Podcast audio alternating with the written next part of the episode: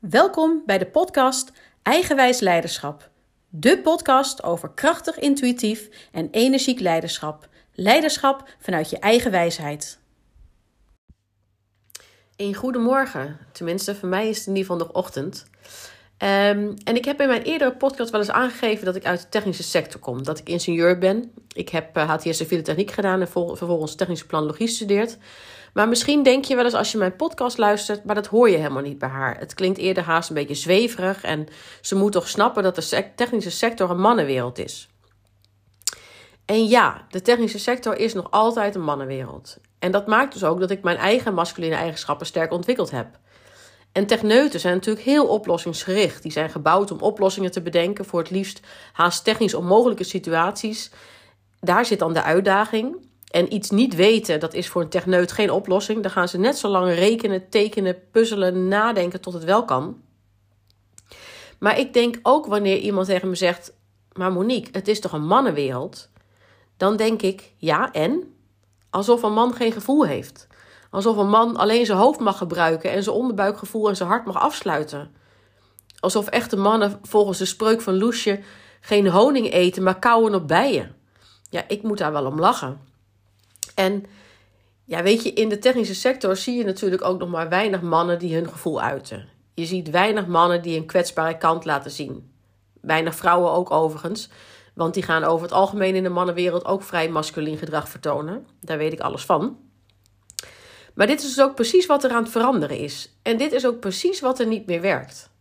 Want als je kijkt bijvoorbeeld naar de aannemerij, waar iedereen alleen maar ad hoc werkt, brandjes aan het blussen is, lange dagen maakt, vaak van huis is voor een werk aan de andere kant van het land, dingen die gisteren nog af moeten zijn.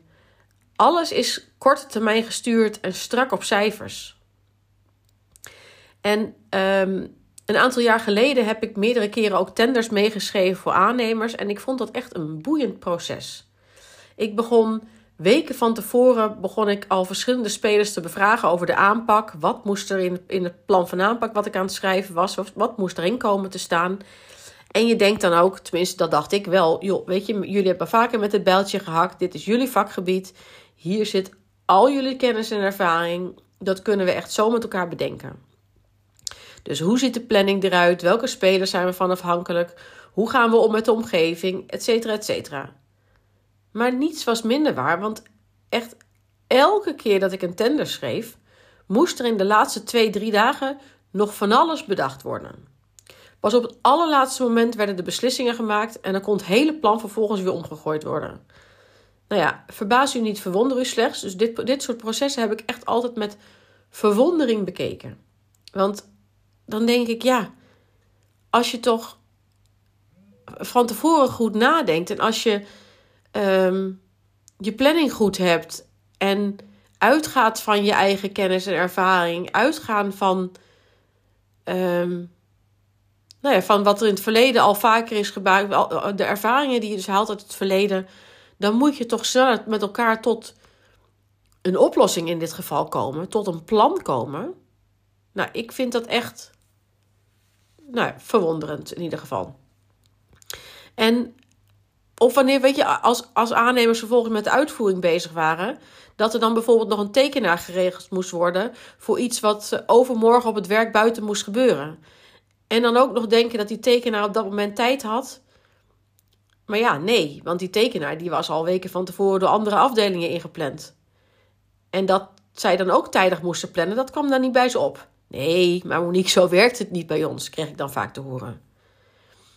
En nou ja, voor mij voelde dat ons soms ook wel trekken aan een dood paard. En los van het regelmatig benoemen, dat ik echt zag hoe het anders kon en ze bewust maken van een andere aanpak, heb ik het ook vaak maar wel wat gelaten.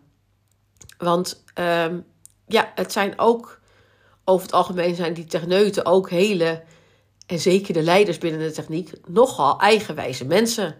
En dat is ook waarom overigens maar ik mijn, uh, mijn programma, mijn Academy Eigenwijs Leiderschap heb genoemd. Omdat het enerzijds uitgaat van je eigen wijsheid, maar ook het op je eigen wijze doen. En dat is nou ja, de techneut wel zeker eigen. Om het op een eigen wijze te doen, om nou ja, het wiel eigenlijk constant opnieuw uit te vinden. Want dat is het, eigenlijk het allerleukste wat er bestaat. Om dingen inderdaad uit te vinden, uit te zoeken, op te lossen, te berekenen, te construeren. Dat is wat ze leuk vinden. Maar goed, los daarvan, ik denk dus echt dat het nu de tijd rijp is dat die hele technische sector en dus ook de aannemerij gaat veranderen. Zich veel meer gaan richten op de lange termijn, dus meer visie, meer richten op samenwerking en hoe iedereen afhankelijk van elkaar is en hoe het met elkaar samenhangt. Waar het gaat over gelijkwaardigheid. En dat die tekenaar dus ook minstens zo belangrijk is als de hoofduitvoerder. En dat de schoolverlater die binnenkomt met een nieuw, nieuwe frisse ideeën mee kan gaan met de passie van het vak van de senior die tegen zijn pensioengerechtigde leeftijd aanzit. Want vanuit ook het generatiedenken zie je dat de jongere generatie en de oudere generatie elkaar daar kunnen vinden. De passie voor het vak. Wanneer de oudere generatie ook kan openstaan voor de denkwijze van de jongeren, voor de meer digitale en snellere aanpak, en de junior die kan openstaan voor de kennis en ervaring van de ouderen, dan kan dat echt een prachtige samenwerking worden. Maar goed, dat is even als zijspoor. Het gaat over gelijkwaardigheid. Iedereen is minstens zo gelijk, gelijkwaardig. En zeker als het gaat om een technisch proces, dan zijn al die schakels zijn gewoon belangrijk om met elkaar tot de juiste oplossing te komen. Um, Zowel in de voorbereiding als in de uitvoeringsfase. En ik ben over overtuigd, weet je, je gaat uiteindelijk je gaat mensen verliezen. En je medewerkers komen thuis te zitten met een burn-out wanneer er niet anders gestuurd gaat worden in de technische sector.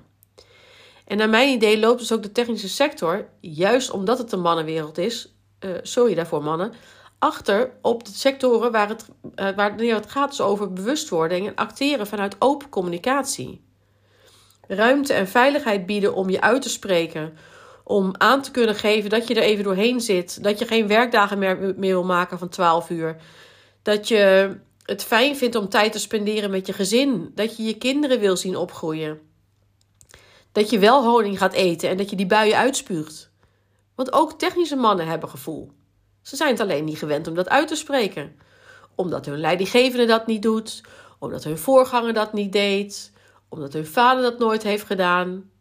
Ja, omdat het is zoals het is, denken ze. Maar dat is dus precies de vraag. Want is dat de waarheid? Is dat zoals het werkt? Nee, dat denk ik niet. En ja, het kan zijn dat jouw leidinggevende uh, zich niet kwetsbaar opstelt, zich niet uitspreekt, uh, juist inderdaad lange dagen maakt, dat je voorganger dat deed, dat je vader dat heeft gedaan. Allemaal waar. Maar het betekent niet dat jij, dat, dat jij hetzelfde moet gaan doen. Want deze tijd vraagt gewoon echt wat anders. Het vraagt naast die slimme kop die de inhoud door en door kent, ook een beetje empathie. Je collega's feedback kunnen geven, de juiste vragen kunnen stellen om de ander te begrijpen, om de ander ook um, die een ander die goed is in een ander technisch deel van het proces te kunnen begrijpen dan wel de ander als mens te kunnen begrijpen. Oprecht te luisteren naar wat de ander zegt. Uh, maar niet alleen zegt, maar ook laat overkomen, laat zien en uitstraalt. Het vraagt dus ook om jezelf te leren kennen. Wie ben ik? Waarom doe ik wat ik doe zoals ik het doe? Waar zitten mijn triggers en uit welke patronen komen deze voort? En echt niet iedereen hoeft zichzelf volledig te doorgronden of naar een psycholoog te gaan om zijn hele verleden uit te pluizen. Nee, maar enige zelfkennis, zelfreflectie, dat is wel wat er van je gevraagd wordt. Dus misschien kan je al dat technisch vernuft steken in hoe werk ik eigenlijk? En die hoe-vraag is ook natuurlijk voor de techneut ook mega interessant. Want wellicht heb je bij het luisteren naar mijn eerdere podcast wel eens zoiets van... Tja, ik snap wat je zegt. Nou, ik voel het misschien nog niet helemaal, maar ik weet wel dat, er, dat ik er iets mee moet. Maar hoe dan? Het niet weten hoe is echt heel ingewikkeld voor een techneut, dat noem ik al. Terwijl er natuurlijk in het leven heel veel dingen zijn waarvan je niet weet hoe. Sowieso heel veel dingen die je niet weet. Waar het naartoe gaat, waarom dingen gebeuren. En het niet weten is een hele mooie fase wanneer je eraan kan overgeven. Wanneer je kan loslaten wat de uitkomst is. Maar juist dus voor een techneut is dat mega lastig, want zo werkt hun brein niet. Zo zijn ze niet geprogrammeerd. Zo zijn ze niet opgevoed, dan wel vanuit je jeugd, dan wel vanuit je organisatie. En ja, weet je, ik ben zelf natuurlijk ook begonnen als techneut, dus voor mij blijft het ook nog steeds een uitdaging. Maar ik leer elke dag. En mij blijven ontwikkelen is voor mij in ieder geval essentieel. En ook daarin, het woord zegt het al, ontwikkelen. Dat betekent dus technisch gezien dat je laagjes van jezelf afwikkelt. En dat je dus steeds weer een nieuw, dat er steeds weer een nieuw dieper laagje onder zit. En dit alles start met bewustwording. En bewustwording kan alleen wanneer je niet blijft rennen. Wanneer je niet constant brandjes blijft blussen. Wanneer je af en toe even stilstaat. Wanneer je af en toe even iets niet weet.